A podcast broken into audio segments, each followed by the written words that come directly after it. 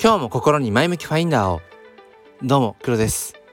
えー、今日は11月の9日木曜日朝の5時40分です。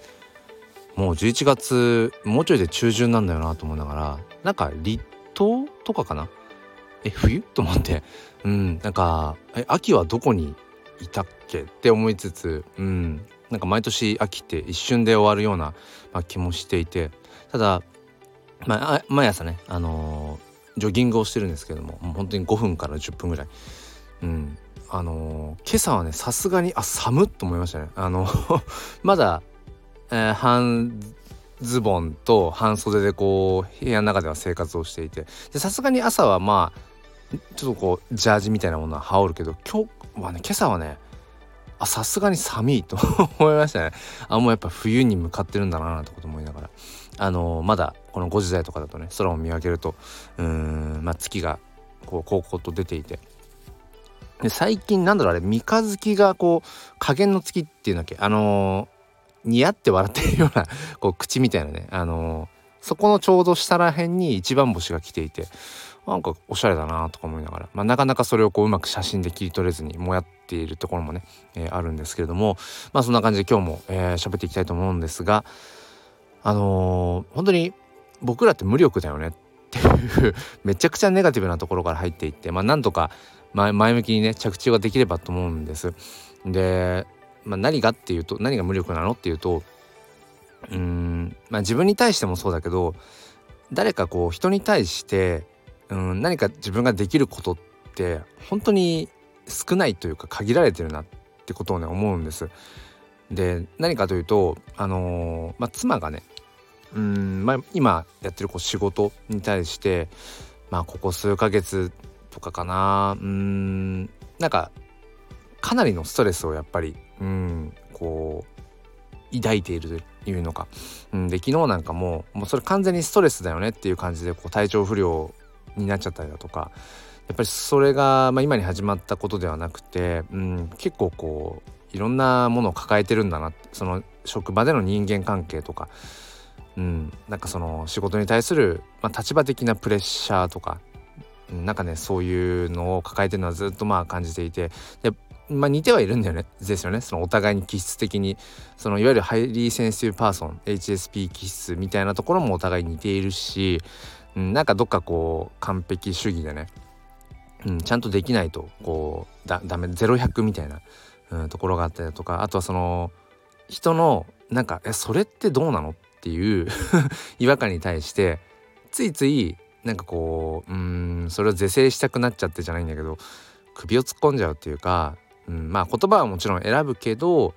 なんか見て見ぬふりできないみたいななんか変な正義感を持ってるとかなんか似てるんですよね。うん。まあ、だから一緒にいるっていうのもあるんだけどそんな中で僕自身も数年前もう数年前って最近言うぐらいもうなんかいつのことかもう忘れかけてる。まあある意味いいんですけど何年前だ？4年？ん？45年前？うん？うん。かな？そうあのー、うつ病になってね。まあ軽度のうつ病って感じですけどそうそれは同じ今妻が陥ってるというかうん状態のようにこう仕事に対してものすごくこう多分無理をしちゃっってなんかそこにいろんななんかズレというか、うんまあ、そういうものが生じちゃってまあ体調崩しちゃった、まあ、心もうんちょっとこうねうんなんかやられてしまったっていうそういうことがあって。だからこそ余計今こう妻を見ていてなんだろうななんかそのまあ少し前の自分を見てるような感じもあってね。なんとかできないのかななんてことを思うんですけどうーんなんかはっきりとじゃあこういう声かけをしてあげたらいいなとか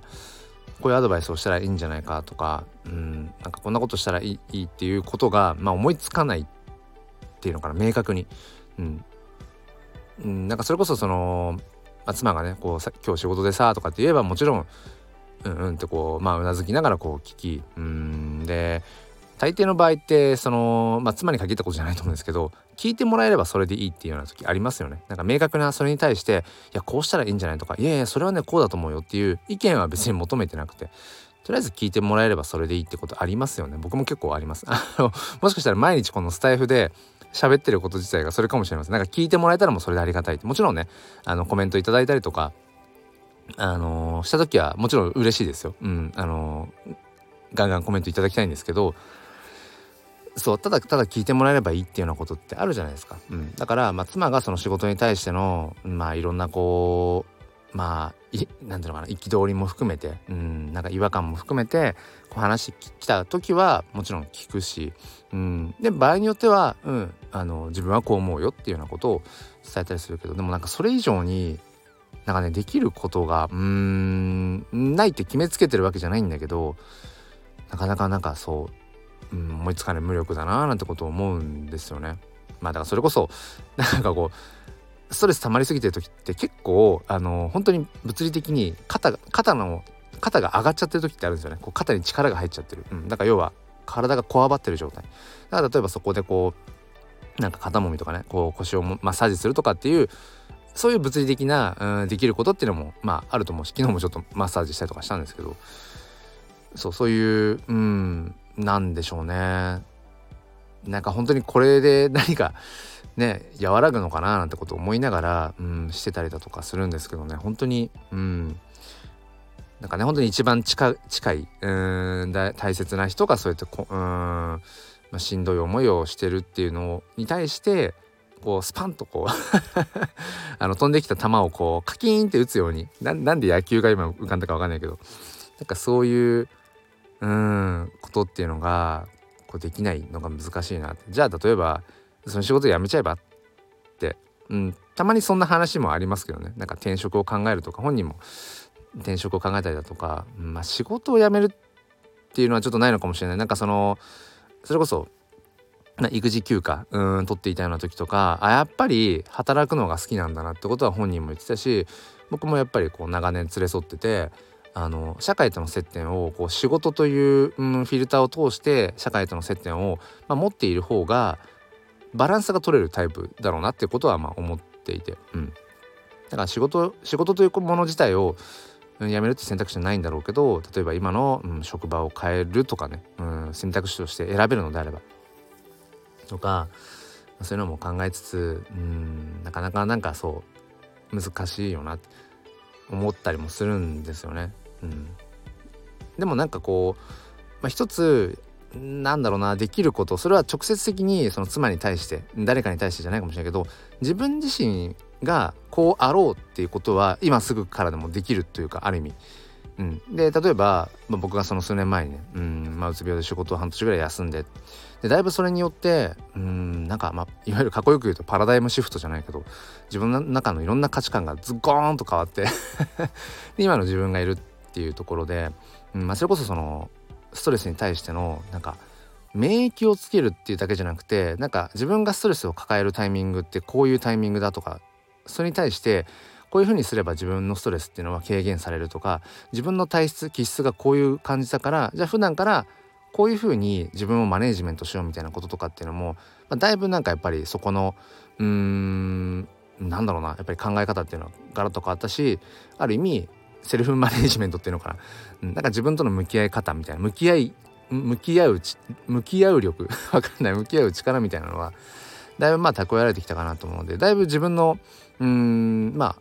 メンタル的にもフィジカル的にも落ち着いてるんですよね。うん、なんかあんまりその平日休日の違いっていうのもあんまりないしなんとなく1年365日同じような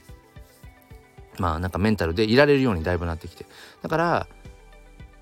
まあ僕と妻とまあ娘と。まあ娘は娘でね。まあ本当にその成長期でさまざまないろんなこう刺激影響外部からのねものをこうもらいながらこう日々こう過ごしていて、うん、まあ時々荒ぶることもあるし それはね、うん、まだまだまあ未熟なところもたくさん。も僕も未熟ですけど。でそんな中でやっぱり、うん、家庭の中で少なくとも僕だけでもうんなんかこう凪の状態でいられるように、んで妻がそうやってこうしんどいなとか困ったなっていう時に、うん、自分に心に余裕がないとやっぱり人のことまでってならないですよね。だからそういう時にこういつでも、うん、受け止められるようにとか話をこう落ち着いてうん、ただただ聞くだけうんかもしれないけど聞いてあげられるようにとかうんまあ娘がこう 荒ぶったりとかする時にこう大きなね 広い心で、まあ、それを受け止めつつっていうようなことがいつでもできるようにじゃないけど、うん、少なくとも自分だけでもね。うん。なんかうまくこう凪の状態をコントロールしておこうなんてことを思って。うん。なんかそれ以上にできることってなんかあるのかななんてことを思ってね。そうふと今日はそんな話をさせていただきました。そう本当に無力だなって。それは特に人に対してですよね。うん。だからその人の人を変えることってできないじゃないですか。うん。時々その人のことを変えられる変えられる気がしちゃうその幻想を抱いちゃうことがあるんだけど。それは絶対無理なので、うん、だからまずは誰かを変えたいと思ったら世界を変えたいと思ったら、うん、まず自分から変わる、うん、っていうのはね、まあ、よく言われることなんだけれどもまあとはいえやっぱりうんなんか最後は結局自分なんだよなっていう何かを乗り越えていくのも、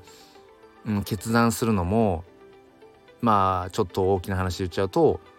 生まれてくる瞬間もそしてまあこの世を去るというか、うん、人生にね幕を閉じる瞬間も全部結局最後は自分なんですよね。そう一人でそこはやらなきゃいけないっていう、うん、だからそれ難しいんだけど、うん、まあいつでもそのなんでしょうね。受け止められるようにしておくっていうこと、うん、それはなんか肝に銘じたいななんてことを思いました。はい。ということで、えー、すいません。今日はなんかうん死に滅裂な感じになってしまいましたが皆さんはどう感じたでしょうか、えー、よかったらコメントお待ちしています。ということで、えー、本当にちょっと寒くなってきたかなと思うので、うん、体調を崩さないように、えー、ご自愛ください。ということで今日も良い一日をそして心に前向きファインダーを。ではまた。